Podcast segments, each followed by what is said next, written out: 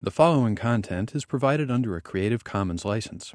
Your support will help MIT OpenCourseware continue to offer high quality educational resources for free. To make a donation or view additional materials from hundreds of MIT courses, visit MIT OpenCourseware at ocw.mit.edu. Uh, so, schedule for today, um, it's again another one of those one hour lecture, two hour group work days. Um, we've got a guest lecture today. We've got Luigi here to talk to us about um, art um, and artists, uh, especially when it comes to, to games, particularly visual artists, yeah? Yes. Yeah, so visual artists when it comes to um, uh, game development. Uh, after his lecture um, and after Q&A, um, we don't have a scheduled playtest today, but we do have a couple of guests here who have some really good experience uh, making games. So if you'd like to, to set aside 10 to 15 minutes per team to kind of have, have a person uh, come play your game, um, I highly recommend taking advantage of it. Um, it all depends, I, I think, on at what state your games are in. Um, so actually, I do want to know that. How many teams are now working in what they what is going to be their final development environment? So if you're working in Phaser, you're building in Phaser now. If you're working in Unity, you're working in Unity now. It's like one team, two team, three team. Is that two different teams over there? Here? Okay. Okay, great. So everybody's pretty much working in a development environment. Great. Cool. Um, so, um, like I said, on and, and as it says in Stellar, um, Wednesday we're going to have a playtest at 3 o'clock. Um, so at 3 o'clock we're going to have a guest class come in uh, to play your games. We'll do a playtest just like we we've always been doing playtests. Um, and then before that, um, I'm going to be giving a, a, talk on fiction and story uh, for your games. Um, and in between, there'll be time for you to, to, to meet in teams and, and set up for your playtest. Cool. Artisan games. Um, so this talk's sort of going to be about uh, what artists do in games, how to find artists, how to work with artists, um, how artists you know, are involved in game development, uh, the different roles that are assigned to them. Uh, I'm sort of going to be talking from the independent games perspective, so smaller teams, because that's sort of my background and my experience with games. So, but I will, I will talk a little bit about the, the uh, diversification of artist roles in bigger studios. First, uh, who am I? Uh, I'm me. I'm this dude in the corner. Uh, my name is Luigi Guatieri. I'm a local Boston uh, indie artist when it, um, when it comes to games, at least. Uh, not so much comics anymore. But yeah, so I, I, work with a lot of teams in Boston uh, developing games. Uh, since so, so few of these developers know a lot of artists, I get to work on a lot of different projects because they don't have a lot of people to turn to. Um, and I'll go into that in a little bit. Uh, sort of games I've developed in the past. I worked on Girls Like Robots with uh, Ziba Scott up there. Uh, which was uh, published by Adult Swim, iOS, and he likes to tout it as the 13th best rated iOS game of 2012. I don't really care about that statistic, but I'll mention it anyways. Um, I worked on The Counting Kingdom with Jenna Hoffstein, which uh, is actually coming out this week on iOS. So uh, if you have kids, please buy it. If you're not a kid, buy it anyways. Um, uh, I've, I've, been working on Elegy for a Dead World, also with Ziba, and uh, as a partnership with uh, Dejobaan Studios, which had a successful Kickstarter. So if anybody backed it in here, that was great. If none of you did, then you know, sucks to be you. Um, all right, that's sort of my summary. I'm not going to show my portfolio or anything.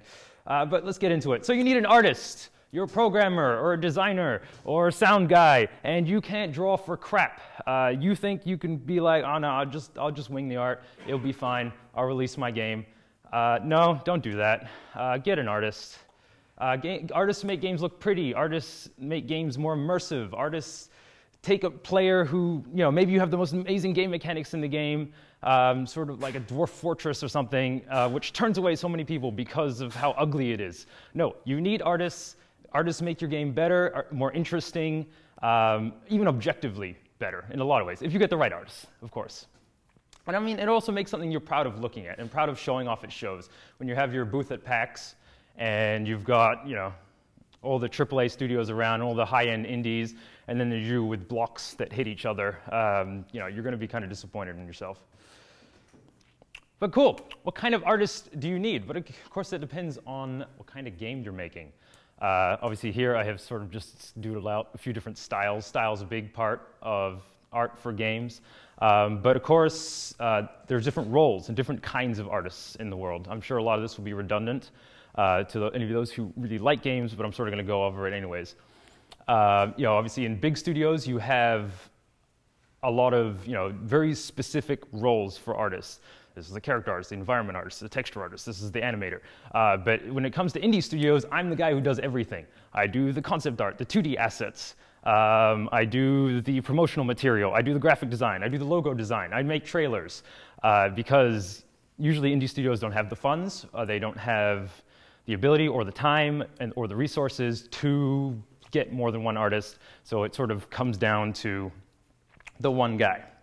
But sort of going to go through uh, the different kinds of art that are typically done in games. Uh, I'm going to sort of break it down to their specific roles, and I'll talk about sort of. Uh, I'll probably be, I'll be showing mostly my work here. Um, I'll sort of break it down to the different kinds of art and the different kinds of artists that work on these. So uh, first is you know swath of indie games are 2D now. Uh, used to be that retro games were 2D. Uh, and then you know older older games before polygons and all sorts of things were all two dimensionals uh, two dimension. So 2D makes up sort of like illustrators, graphic designers, concept artists, sprite artists, texture artists, 2D animators, UI designers. Um, it, it, it is a large field. Again, with indie developers, it's easy to go 2D because you don't have to worry about 3D, which takes a lot more time. So this is sort of some uh, 2D assets from uh, a prototype that I worked on uh, a while back. But um, this is sort of like all in-game stuff. But of course, the first part of 2D art, uh, which also pertains to 3D art, and um, at bigger studios, they have specific roles for this. This is concept art. Concept art is probably my favorite part of uh, pre production, at least, in terms of you get to take what the programmer wants and actually make it look like what they think in their head it's supposed to look like. They'll come to you with a crappy pencil sketch on some paper and be like, here, I've got like a knight and he's on a mountain and he's fighting a dragon. And I'll be like, I don't, this doesn't look anything like that, but I know exactly what you're talking about. And he's like, and I'm feeling red. I want red. And then he just took like a Sharpie or something and just scribbled all over the piece of paper. So I'm like, all right, I got that. Give me like a, day and I'll come back. And then you have this painting of a knight, you know, fighting a dragon. And the, the programmer's like, yes, that's exactly what I drew on my piece of paper. It isn't, but you let them have that and it makes them feel better. Um, so, you know, concept art is definitely for both 2D and 3D. You need to know what your game is going to look like before you dive straight into it, into the visuals, and even some of the design uh, before you have a clear idea of what the game is going to look like. If you have no idea what the game is going to look like, and you, you already have an artist and you've you know, made this amazing prototype, and you're like, look, just, just swap out my art and put it yours in. Um, that's not always going to work. Uh, you, there's a lot of design decisions you have to make around the art. Uh, you know, what, how the characters contrast from the environment, how the, uh, the environments will animate, how the character, you know, how the, the environments will disappear into the mist, or you know, how this sort of UI will work. These are all things that um, it's really good to have an artist's eye on as early as possible. And it also gives a sort of visual Bible for the game. Uh, concept art helps you know, you, you know, the artist draws it and then hands it out to the rest of the team. It's sort of like, this is what we're aiming for. Uh, you know, in a big studio, you'd have the concept artist would hand that off to the 3D artists or the, two, the other 2D artists, the animator, the modelers, texture artists, and say, like, this is what we're aiming for. This is what I want the final product to look as close as possible to. Um, but of course, if you're making 2D games, you go into 2D assets. This is a screenshot, well, an early screenshot from uh, Elegy for a Dead World. Uh, so with this, I sort of made the concept art, cut it up, and stuck it in the game.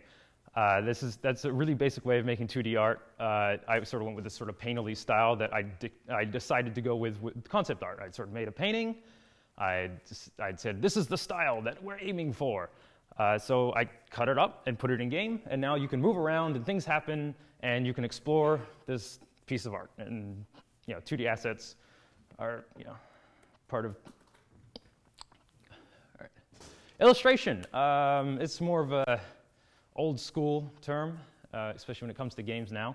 People don't uh, think of it as illustration so much, but illustration is used for promotional art, for advertising game, for inspiring your team, for websites, for trying to solidify your game into like a poster, an image, or a banner. So many games are sold on Steam now with just a tiny little little banner um, that you click on, then you get a little slightly bigger banner, and then maybe a gameplay video. Uh, so much of that first click, like making that person go, oh, that tiny little banner looks kind of interesting, let me click on it, um, is such a crucial point, uh, especially if you haven't done your job marketing, that you need to have illustrations and promotional art and posters and sort of graphic design, and that sort of goes under the Illustrator uh, sort of dome. In a big studio, they usually have the concept art also be the illustrations a lot of the time, but um, usually the concept artists are very proficient because they have to be fast, and they also make the illustrations for a game. Obviously, as an in- indie, you're making the illustrations too. Uh, UI design. Uh, th- this is a this is sort of in between. You know, this is like in between three different facets. You got design, illustration, and graphic design. Graphic design, I mean by like sort of logos and making things more readable to users. Uh, but that sort of goes into you know, game design in terms of how the UI is going to work, and then you also need an artist actually, or a graphic designer to actually make it look good. Uh, this is a big part of 2D design. Obviously, it's in 2D games, it's also, uh, but usually UI is flat because you're dealing with buttons and menus and HUD overlays. Uh, so that, that's sort of a weird intersection between all three of the uh, all three of these facets, where it sort of has to be usable, it has to make sense in the game design world, and it has to look good. Now let's jump into 3D. Uh, 3D is the more complicated side of the art. Uh, painting a picture doesn't take me very long time, but making a 3D model takes much longer time, especially if uh, it's highly detailed or you know, has, needs a lot of texturing or you know, I need to make it work in a very specific type of game. Uh, there's a reason a lot of indies avoid 3D is because, I mean, especially, uh, it's getting easier all the time, especially with tools like Unity uh, and Blender, but a lot of indies do stick to 2D because 3D just gives you a lot of hassles that you don't have to deal with in 2D. And usually you need more artists to work with 3D uh, because to make a game in 3D, uh, it takes a long time. You have to model environments, you have to model characters, you have to model objects. Whereas, you know, in a 2D game, I'd be like, all right, a box is just four lines and just color it in uh, you know, box in 3D. All right, I made the I made the cube. That's easy. Whatever. And I got to texture it, and I got to occlusion map it, normal map it. Um, it takes a lot more time, and it, I mean, it, it, usually ends up looking really nice, but uh, usually you need more artists. So sort of the roles in 3D is modeling. Uh, this was one of my early attempts at modeling. Uh, of the modelers, they sculpt 3D characters and environments. They sculpt what, what's going to be put into the world. Uh, modeling and texturing makes up the bulk of sort of 3D work it, uh, it takes a long time to get right, and then sort of having to make it work within your game is another big facet of that. Uh, because you know, you, you, ZBrush is a really fancy tool that a lot of 3D artists use, and they will sculpt the crap out of it and be like, "Oh man, you can see every I, I sculpted every skin pore on this guy's face, and every like vein is actually underneath his skin, and the fat and the muscle and the bone. Uh, yeah, good luck getting that to run in any game." Uh, right now. Obviously, things are getting more powerful. Again, as an indie guy, if you tried to sculpt every uh, pore into a guy's skin, you're going to end up spending a month working on that, where you should just be spending a month just pumping out art. Uh, so those get broken down further into uh, character art, which is um, at bigger studios, you do have a specific character artist. They only work on the characters because the characters are a very important part of the game, obviously, and usually they have to be more detailed than a lot of the other parts of the game especially if it's the player character. You're always staring at them if they're a third person game, uh, or if they're NPCs you deal with regularly in the world. You know, they're always there, that you're always looking at them. They have to be visually nice to look at, and, you, and the modelers have to spend a lot of time making that work right and look right. They also have to deal with a lot of like uncanny valley stuffs, which uh, none of you know what the uncanny valley is. If you try to make it realistic and it doesn't quite look realistic, uh, like this guy, uh, people look weird, and people are weirded out by that, and it's a, it's a big problem character artists have to deal with. Environment artists, um, they're the ones who make the world. They make the buildings, they make the trees, they make the mountains. They're the ones who fill up the, uh, the, uh, the world. Uh, sometimes concept artists are actually broken up between character artists and environment artists too, depending on how big the studio is. Again, as an indie, you're always making the environment art, the character art, concept art, UI, everything. Uh, so, but usually when you hand in a portfolio to a big studio as an artist, they always ask first, are you a character artist or are you an environment artist? Unless you're going for like a UI design Uh, but if, if you, if an, uh, as an artist, if you go up and say, uh, I don't know, I'm, I'm kind of both, which is what I do, kind of both, they, they just turn you away. They, they don't have time for you, uh, unless you're just unbelievably amazing at, at both. So the big facet I skipped out on both of those things is animation, which pertains to 2D and 3D. Animation is very, very difficult to get right in 2D and in 3D, but 3D is way easier. There's a reason Disney closed down all their 2D animation studios because it's a waste of time now. Uh, it looks good, but it's very expensive, very time consuming. Uh, a good reference point is uh, has anyone played Skullgirls, which was like a 2D indie fighting game? They, they wanted to add a single character to their game, and they started a Kickstarter and they asked for 250 grand just to add one character uh, because of the how exact the animations had to be and the quality of the 2D animations. Hand drawing animations is uh, very time consuming uh, for sprites and sort of, sorry, for uh, you know sort of you know, hand animating 2D guys. Uh, so that was sort of solved by tweening. Tweening is, as you probably all know, is like I have my arm and I draw it and I can do this with it. Um, and that makes animation more fluid and you can sort of blend in animations with uh, you know, other animations much easier, and especially with like uh, I've been using uh, what's it called? Spine. That's it. Uh, Spine in Unity uh, to help blend a lot of my tweening animations. 3D uh, only usually only works with tweening animations, and sort of you have the animation rig, and you move the body parts around, and sort of algorithmically draws in the in-between frames. Whereas in hand-drawn 2D animation, old school 2D animation, uh, characters, you know, if you want to move the character like this, you have to draw all of those frames, usually. Uh, so that's why a lot of indies, they turn to pixel art, because an arm doing this is like two blocks moving, which takes way less time, uh, it's way easier, and it's a style that a lot of people like, so a lot of people, um, so it's sort of easy to sell it. If there was no such thing as pixel art and you tried to make a pixel art game now, uh, people would be like, this is kind of lazy if the whole world was Disney quality animation. All right, great. So you're thinking about what kind of artists you need, uh, what roles you need to fill for your game. But wait, the most important thing is how much money do you have, like you know, in your in your wallet? Because artists cost money, obviously.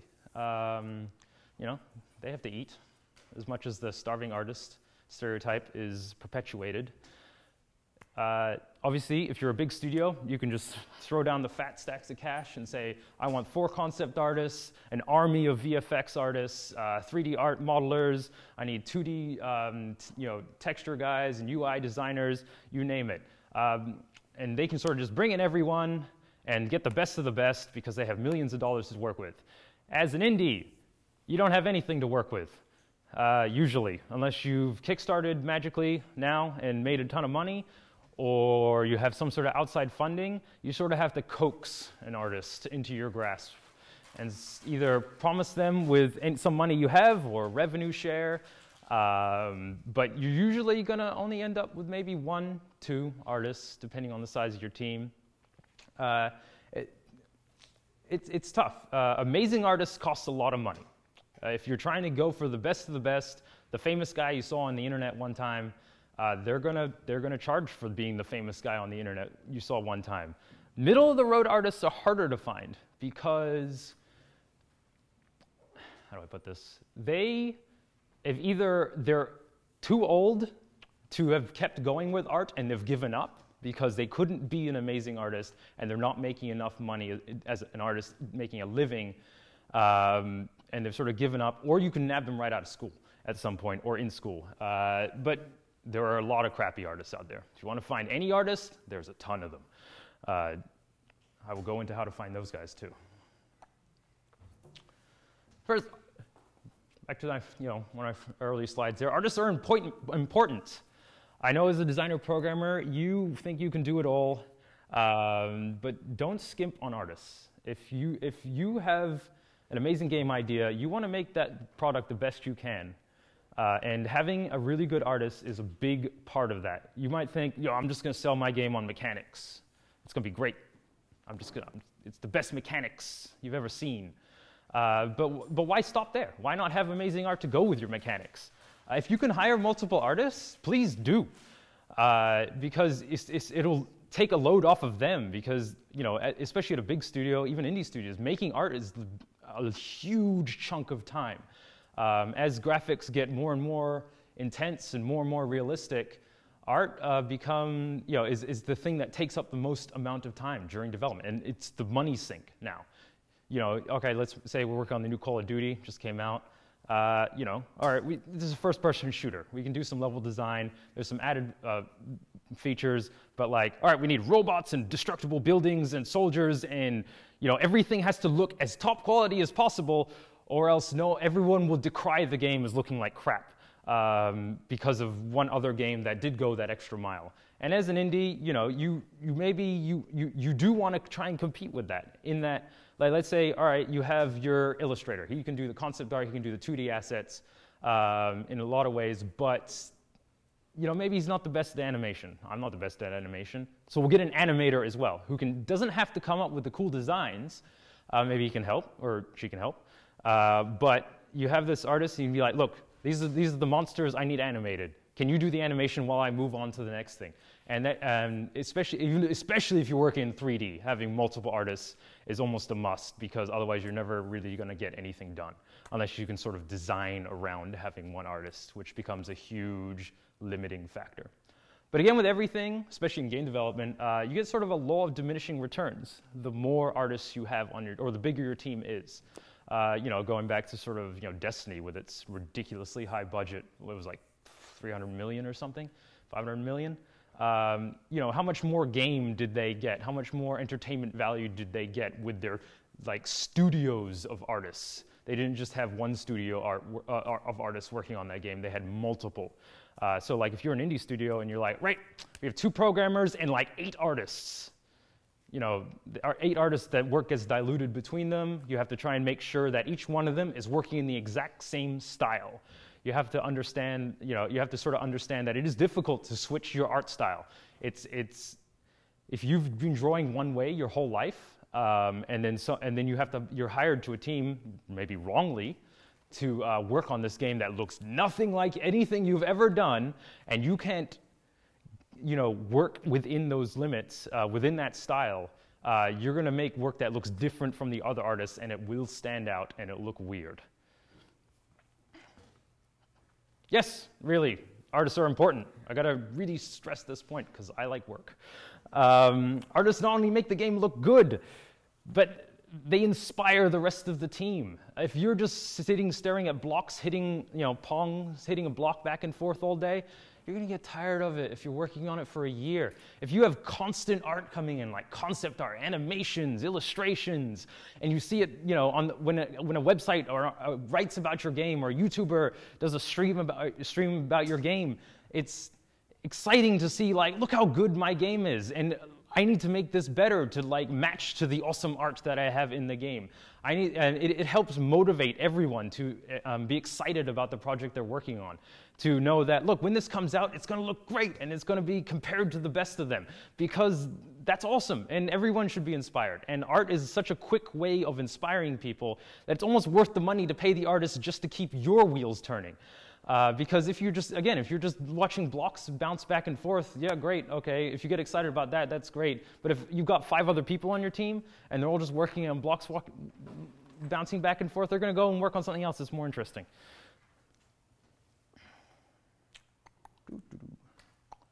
So, where do you find these so called artists? Um, usually in sewers, like the Ninja Turtles. Um, but artists in general are usually introverted people. Uh, sort of like a upbringing of I'm just going to sit in the corner and doodle all the time. You know, a lot of programmers have the same thing. I'm going to sit on my computer and code. Uh, they don't. A lot of them don't go out of their way to make attention to themselves. Uh, I, I, first learned this when I was sort of going to meetups around Boston uh, for game development, and how few artists I was meeting it, it, it was kind of disheartening in a lot of ways. I was, and the few artists I was meeting, a lot of them were like, eh, okay, here, yeah, get out of here, you're done. Um, it, because artists sort of, you know, even some of the best artists I know, they sit in their rooms, they make their art, maybe they get a blog post on the internet that does really well, But a lot of them are just sort of like, oh, I'll just, I'll work on this drawing, it's okay, yeah. It's crap, work on the next one. Uh, so you do have to look for the right artist, uh, which is sometimes more difficult than you think it would be. You think, oh, artists are always looking for work. They're all starving. Um, they need work. They need work to live. Well, uh, yeah, sure, a lot of them, but um, they're not going to be coming looking for you specifically. So uh, here's some you know, ideas of how to track down this elusive species. Uh, networking, uh, meetups, like I mentioned, a lot of game dev meetups. There are, they do exist. There are there. There's, um, there's some comic book meetups in Boston with a lot of artists. Uh, you know, it's all about maybe you'll meet someone who knows someone. That's how most of my work comes in. Is someone uh, who knows me from someone or from a project I worked on through networking. They get in contact with me, and I get work. Um, I actually use this in a slide for one of my classes. This is, uh, this is PAX. So PAX is actually another great place, surprisingly, to meet other artists, because uh, a, a, lot of people are walking around booths looking for work, surprisingly, at PAX, which is kind of weird. But they and sort of they'll hand you business cards and you know, you'd be like, oh, I'll check out your portfolio later. Maybe they're pretty good. And then maybe there's uh, something to that. Obviously, bigger uh, conferences like GDC, uh, Indiecade, like Unite or something. There's a lot of artists there that hang out, and they're and they're a great place to meet, socialize, see if you can find someone you sort of can relate to and hang out with, and maybe they have some really cool work they can make for you. Uh, I just thought it was funny because I randomly found this picture of PAX East on the internet. Uh, Ziba and I at our first booth were actually in it. I circled our booth. I was very excited about that. Uh, internet, you know, that's a scary place. Uh, there are a lot of artists on the internet, obviously. Uh, there are some big sites that are great to find artists and sort of you know remotely uh, discuss with them. Uh, CG Hub used to be a big one, but that one, for some reason, the guy just shut it down. I don't know why. But uh, DeviantArt, you have to shift through a pile of shit to find good art in DeviantArt, but it exists. Uh, Tumblr is actually really good. A lot of artists I know, especially good artists, post their art on Tumblr. And usually with tags like game art or concept art or indie art. And you, again, you have to sift through a lot of crap to find the good stuff. But um, I know a lot of people who find work through Tumblr. Uh, conceptart.org has some of the bigger, um, art, well-known artists, but there's also a lot of smaller artists. There's like a jobs board that you can post on there. Uh, this was, yeah, this was conceptart.org. A lot of the big studios post there looking for jobs. That this is, this is more for um, you know, uh, 2D painters and concept artists and 2D guys more. There's Polycount for 3D artists, which is another great website and resource. Um, but if you want to scrape the bottom of the barrel, uh, schools. Schools are a great way to get free artists. Um, I like the claw grabber because that's basically what you're getting. Uh, there, I mean, I'm not saying there aren't amazing artists at school. Of course there are, but most of them, obviously, they're inexperienced. Uh, most of them will work for cheap to nothing because they're just excited about the fact to work on a game. Uh, so if you just desperately need an artist and you don't, you're just like, I got this prototype, I want to pitch it somewhere else, uh, but I just need some art in it. Uh, schools are a great place. There's lots of schools in the Boston area, a lot of art schools around here, um, with lots of people, you know, looking for work, obviously. But again, scraping the bottom of the barrel. Uh, there's a lot of shows that aren't about games where are great to pick up artists. In Boston, uh, in Boston, we have the Massachusetts Independent Comics Expo, where a bunch of artists sit around tables and they sell their comics. Uh, this is a great place to meet artists who maybe aren't into games, but maybe you find someone who's like, wow, your style's really unique, your style's really cool. Come work for me. Like, come be a part of my team, and we can make something really interesting together. Uh, there's a lot of artist tables. There's a lot of like just sort of, uh, you know, I, I, I, used to do these a lot. I don't really do them so much anymore, but sort of just selling your prints on tables. There's sort of lots of festivals all the time. I know this isn't really stereotypical where to find a game artist, but um, they are great places to find artists who maybe never thought about making games. And maybe they have a really cool style that'll fit games perfectly, but they've just never even thought about it.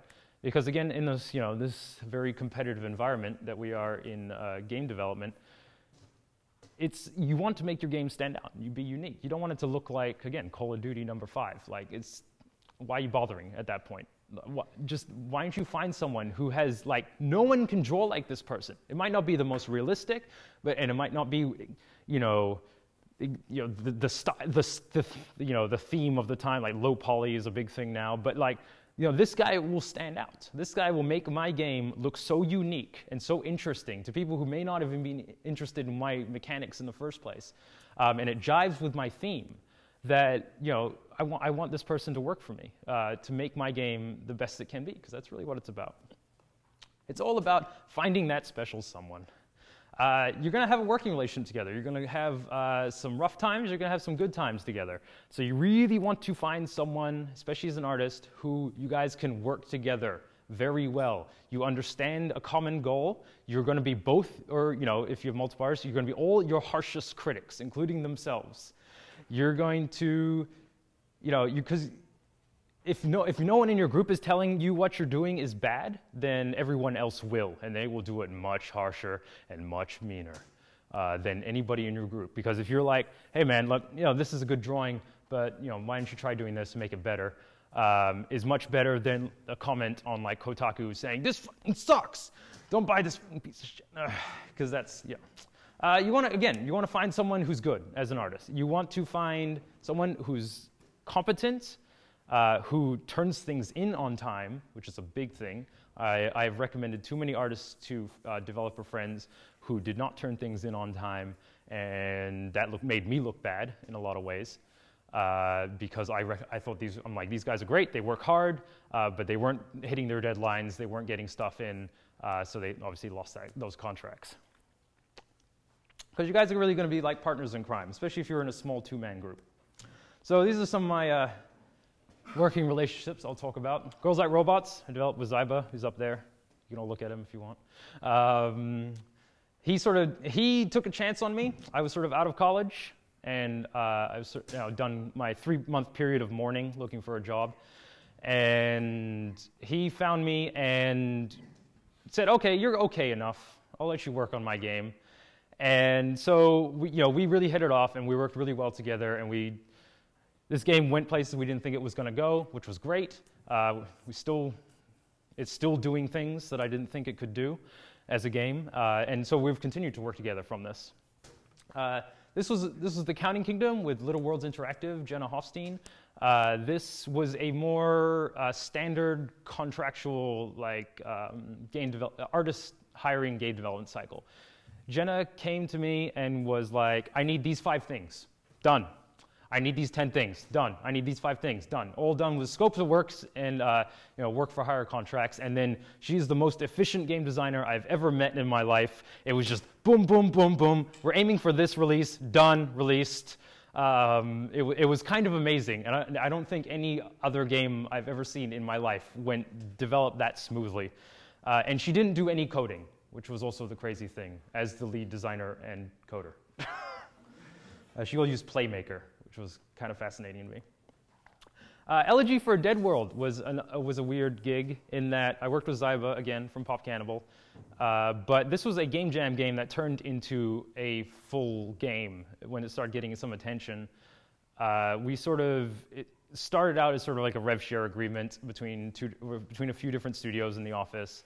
And it's, it's been uh, less of these are my bosses working on the game, but I've sort of been like a partner in crime. To, I'm on the same level as all the designers, which is kind of interesting for once.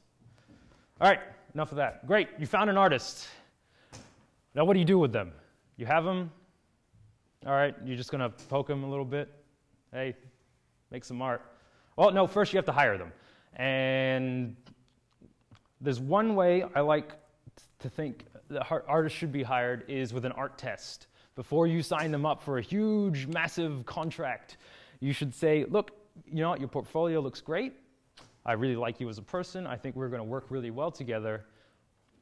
But how about you like take this design that I did and I want to see it the, I want to see the final product and I want to see how long it takes you. I want to understand your workflow and your process because they might have the most amazing portfolio in the world. But if it takes them three months to draw a single picture, then it's not worth your time.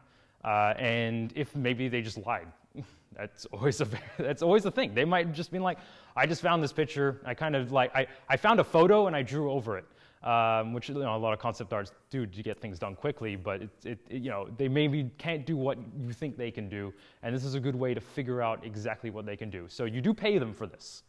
You pay them for their time, whether you hire them or not. How many art tests I've gotten which were like, oh no, no, I'm not going to pay you for the art test uh, because you know, it's just an art test. I want to see if I want to hire you. No, no, no.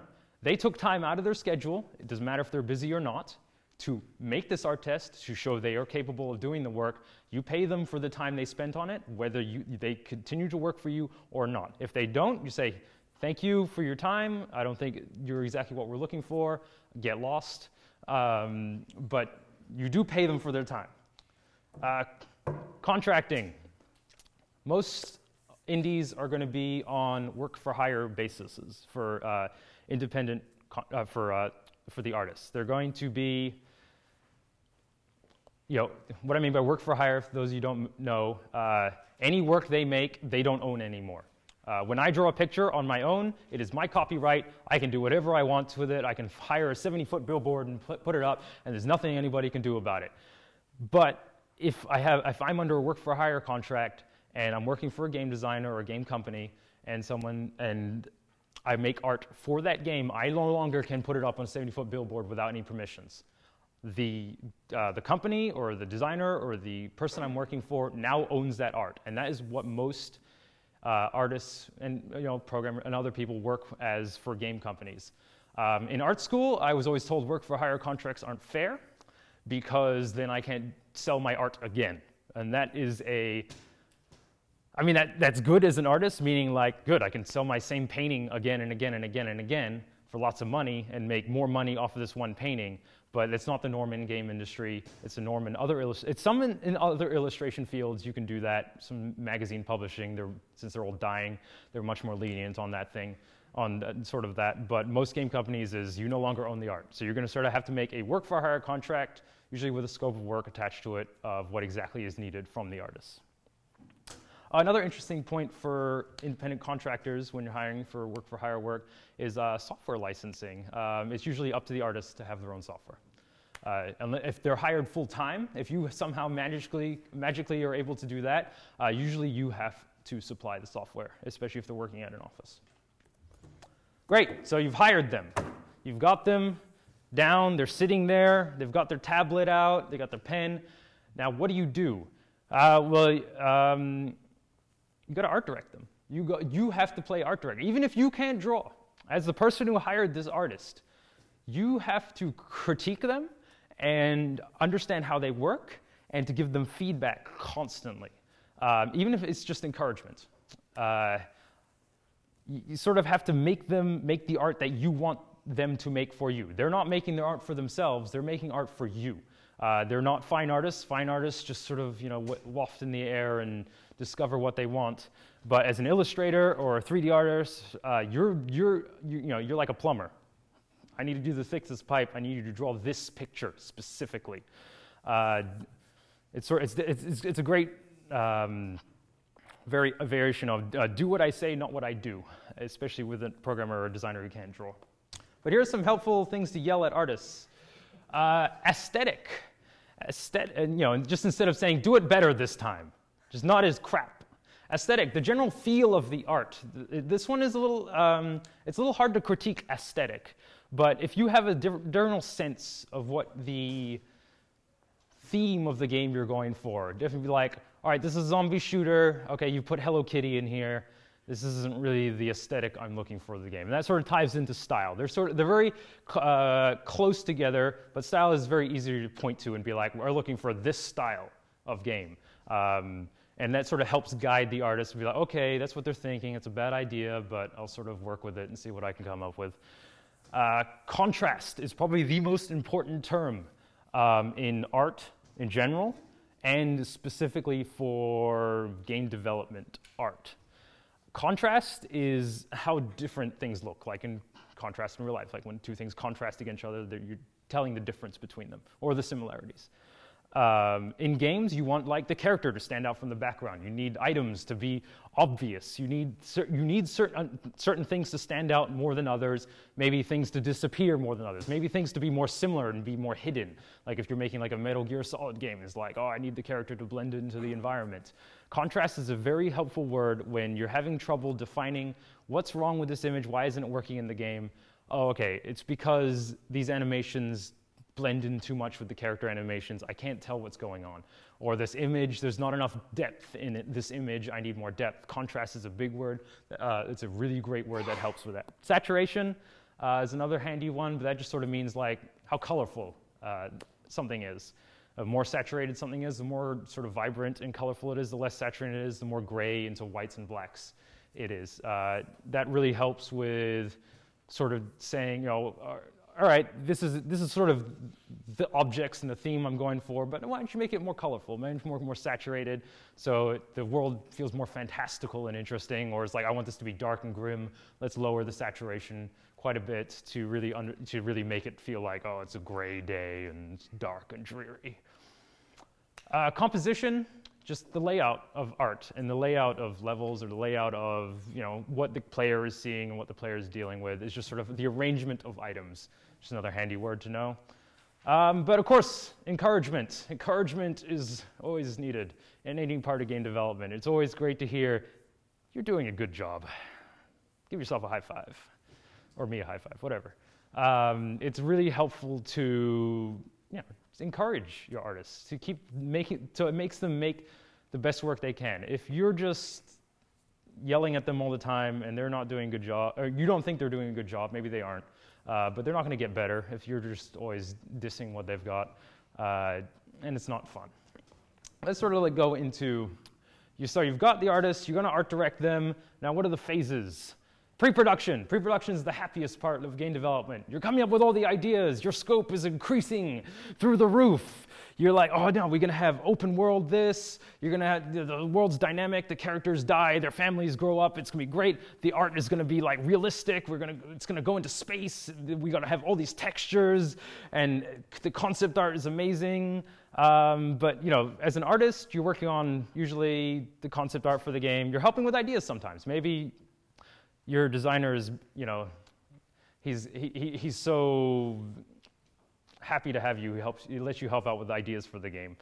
Uh, pitches, another good thing. If you're making concept art, uh, you can, if you're pitching a game to get funding, like Kickstarter or maybe to one of the biggest studios like Sony, Microsoft, Nintendo, or others, if, you, if you're trying to get money up front, uh, art really helps a pitch because you have nothing to show. On Kickstarter, you're selling hopes and dreams. You're not selling a game uh, because people are imagining in their heads what the actual game is going to be, and it's way better than what you're going to put, uh, what you're actually going to make because they have no idea what they're think, th- thinking about. Uh, pitches uh, with art work better than pitches with nothing. if you just have text and just be like, here's some scribbles of how my game's going to work, you're going to be like, I'm not excited. But if you have like, here's a painting, and then they're like, wow, that's amazing. How's the game going to work? Don't worry about that. Just look at the painting.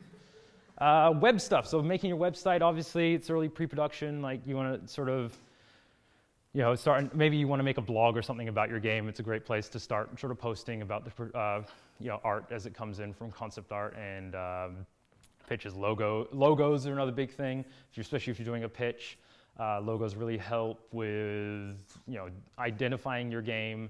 Uh, not only to yourselves, but if you ever want to talk about it really early on, it's a really good way of getting your icon out there and early prototype work. So if you've made a prototype and you're like, look, let's just slap some art in there to see what this game's actually going to visually feel like, this is all part of pre-production. Production, the bulk of the work. Uh, so this is all the asset creation. This is maybe you're doing concept art here too. Maybe you've got, you've said, all right, that style isn't working. Let's go back a little bit, but we'll keep work, moving forward with you know making models and texturing.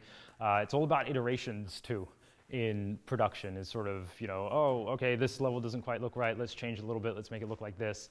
This is the longest part of game design, usually, unless your pre-production was, I've thought of this game from five years ago. Uh, this is, you know, just making the stuff that will actually go in the game and making it uh, fit together. Near end of production. Uh, this is when you start panicking and realize your open world space game with dynamic NPCs and families that live and die and have children uh, isn't exactly panning out. You start cutting things just to get things done. Uh, the artist is usually, hopefully, done by now towards the end, but they have to start doing the promotional push. They have to start making the illustrations and the art and the graphic designs and the Steam banners and making sure everything looks as best as it can so when this game fires out to the world, a lot of people get it. Uh, as, as, indies, I have to make trailers too. Uh, usually you have a trailer dude for that at a big studio, but as indies, you have to make, usually the artist has to make the trailers. So that takes up more time you would think. On the Counting Kingdom, uh, Jenna came to me and said, I need a trailer in two weeks, and that was harrowing. Uh, because I fully animated it for some reason. Uh, but you know, a lot of the art is also like putting together store assets, like trailers and banners and promotional stuff. So, sort of in conclusion, indie artists they fill many roles. They do lots of things. At a big studio, you sort of have these very specific jobs that everyone is assigned. They go in the morning and they know, I'm going to be the guy who animates shattering glass all day. And they do it for three years, and the Avengers comes out. But um, at, a, at a smaller studio, you know, I, all right, I'm doing the concept art at the same time, I'm sort of learning how to model it. At the same time, I'm figuring out what, how the game's gonna, you know, the items in the game are gonna work. At the same time, making the logo and maybe some early illustration, promotional art. And you sort of have to like balance a lot of these things. So this, this is me in my Zen drawing state, I feel like. I, I don't usually get to that. I usually get really angry and I don't get this calm when it comes to that. But yeah, indie artists, they have so much stuff to do, they have so much stuff to offer. Uh, hire artists. Don't make your game without an artist. That's boring. If you think you can do it yourself, that's great. But artists, uh, they add a lot, they inspire you, they usually work hard if you find the right one, and you can form long term, meaningful partnerships with them, and it's great. So, I think I have one. Ah, thank you. That's my email address and my website, if anybody cares.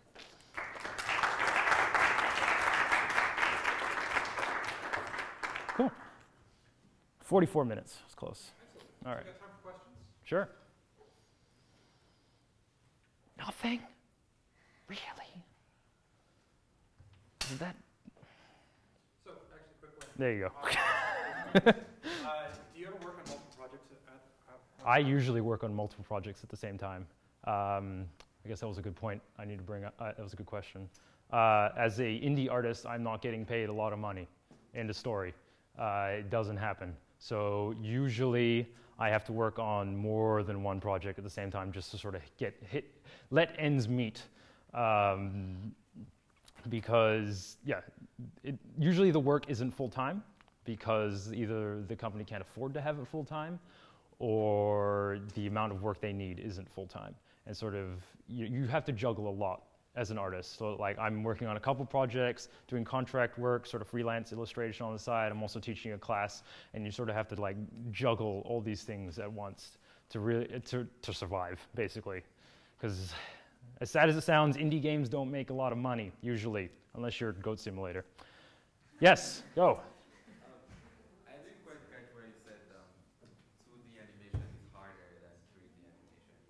So 2D, so have you ever seen like an old Disney movie?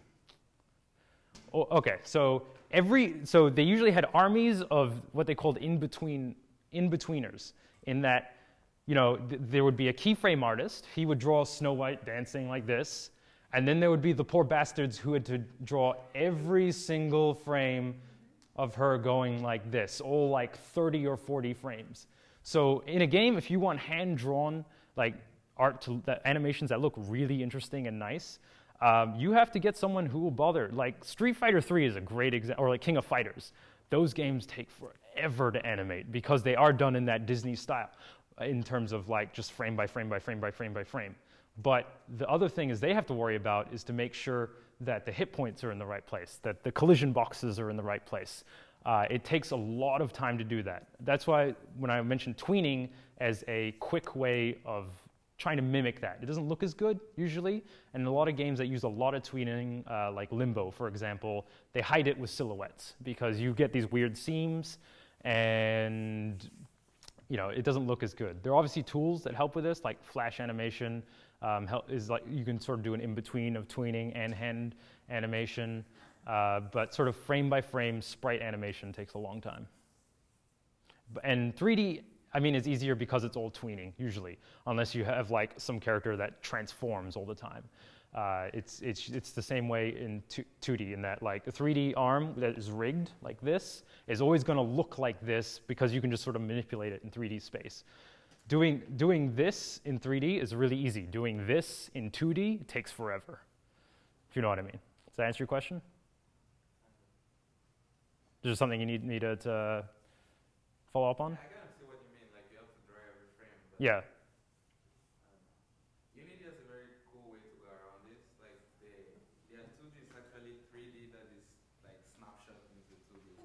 don't have to worry about yeah, that's one way to do it. That's one way to solve it. Um, because, but then you have to make all your models in 3D first, and then animate in 3D, which you ha- the modeling process takes time as well. So it's sort of like, and then you have to think about, all right, I have a 2D artists. Can I do this? I, or no, I need a 3D artist to do this. Uh, it's just something to think about. But yeah, that's that's a way around it that a lot of people use. Uh, yes, go.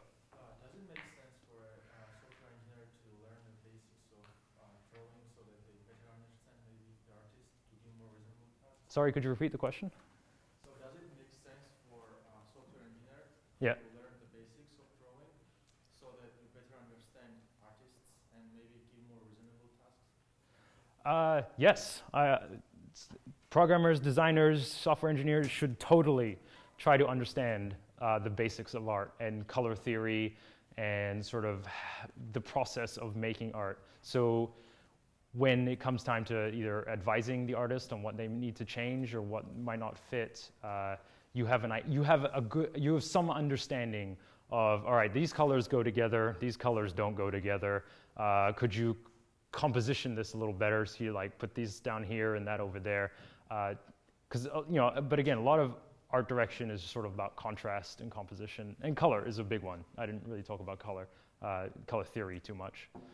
But like for instance, Jenna from Little Worlds Interactive, when I worked with her, she already had a pretty good graphic design sense, which really helped in when I gave her art in the sort of feedback she, she could give me, and also when she utilized my art. So I didn't put I didn't put anything into that game. I wasn't directly working in Unity on the Counting Kingdom.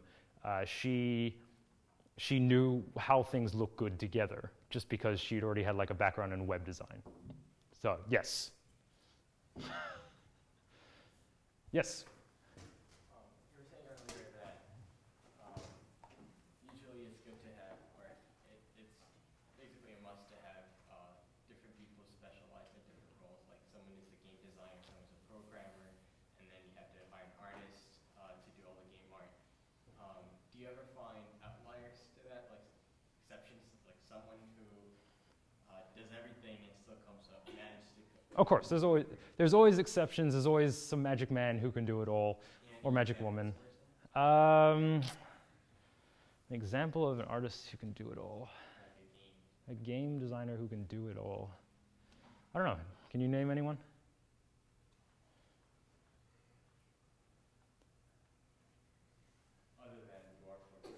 Dwarf Fortress, yes. I mean, a lot, I'm, I'm, I'm, a lot of game designers, especially if they do it as a hobby, they work on, they make their own stuff, they make their own art.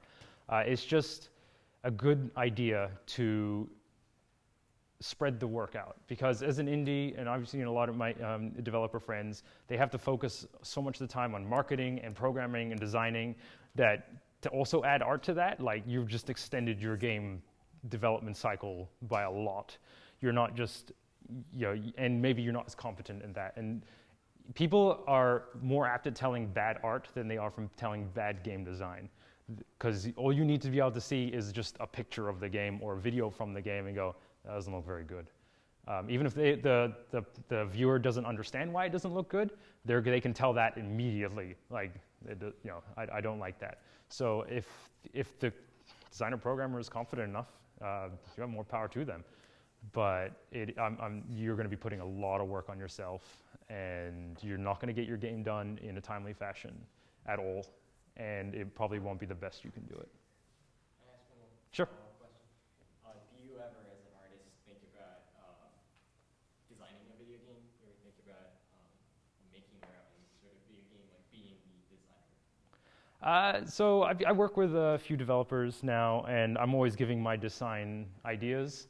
Uh, I always have ideas for games. I love, I love coming up with ideas for games. I don't think I'm, I would call myself apt enough to design I don't, my whole game by myself yet. Uh, so I'm definitely still focused on the art side of things. But yeah, I, I love designing games. It's fun. Yes? What have you had to do for an art test? So usually for an art test, it depends on the game. So I once I recently did an art test for some sort of uh, mobile MOBA game, and what they asked, they said like, here are character descriptions, uh, design these characters, and I said, all right, that'll take me this amount of time. Uh, they said, great, that's fine. This is my rate. So they sort of they quick contract out the door for that, and I designed the characters. I didn't up getting the work, but uh, I don't think my style was really what they were looking for but they but yeah it was that. I designed the characters. I did a quick turnaround. So sort of like character standing this way this way this way this way you know from the back uh, of each character. Uh, i fully painted one of them and said this is what i got. Uh, and that, that, i think that's a pretty good art test especially if you're building a game focused on characters. If you're building a game focused on environments be like draw this mountain for me that i'm describing in this text. So usually an art test is here's a description uh, draw this, for, especially for an illustrator or a concept artist. Uh, it's not so much, here's a quick doodle I did, make it better. It's usually, here's you know, a paragraph of text, make this thing exist. I feel like that's a pretty solid art test. Yes? You talked about finding someone who has the style that you're looking for. Yes. Is that generally the case with artists, or are there artists who can are more flexible in style? So I like to think I'm more flexible. I def, um, I used, didn't used to work on a lot of cute games, but now I do. Uh, this is what happened. Uh, there are definitely artists who are more. So I'm going to go back to art school here a little bit. This is time travel, and I'm going to remind myself of what my illustrator professors told me is to never do anything else other than your style get really good at that one thing and don't bother with anything else because you need to be the best at what you do and i was like eh, it's boring um, most artists have their style they work in. A lot of video game artists, they go for the sort of hyperrealism, concept art, sort of, you know, the art of movie books that you see from VFX houses. That's why a lot of them can work together in big groups because they all have a very similar kind of like, we're going for realism, robots, tanks, like, okay, we can all work together. Uh, the more unique your style is, I think the more time you have to spend working on that style. And the more reason, if this person's style is very unique, you're hiring for them for the style, not their art talents. That's again, that's why a lot of big studios they hire people who can do realism because that's a little bit more mal- malleable in terms of what they can turn that into. But if you're hiring artists for the very specific, unique style, um, you're getting them for that one task. But again, it, it depends on the contract for me. If I'm all right, this is for a children's magazine. I'm not going to put the bad guy from Doom in there. Like, obviously, it doesn't make sense. Uh, so think, th- you know, it, as an artist, you have to. I say yes to almost every job that comes my way because I don't know when the next one's going to come my way. That's just how it works. Uh, but that's how I work. All the people are different. All right, is that it? Thank you very much. It was awesome.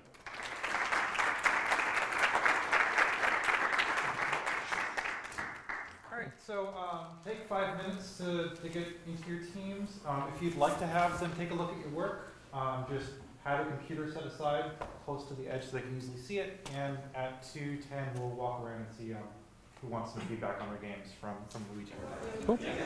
Wait, do I gotta go to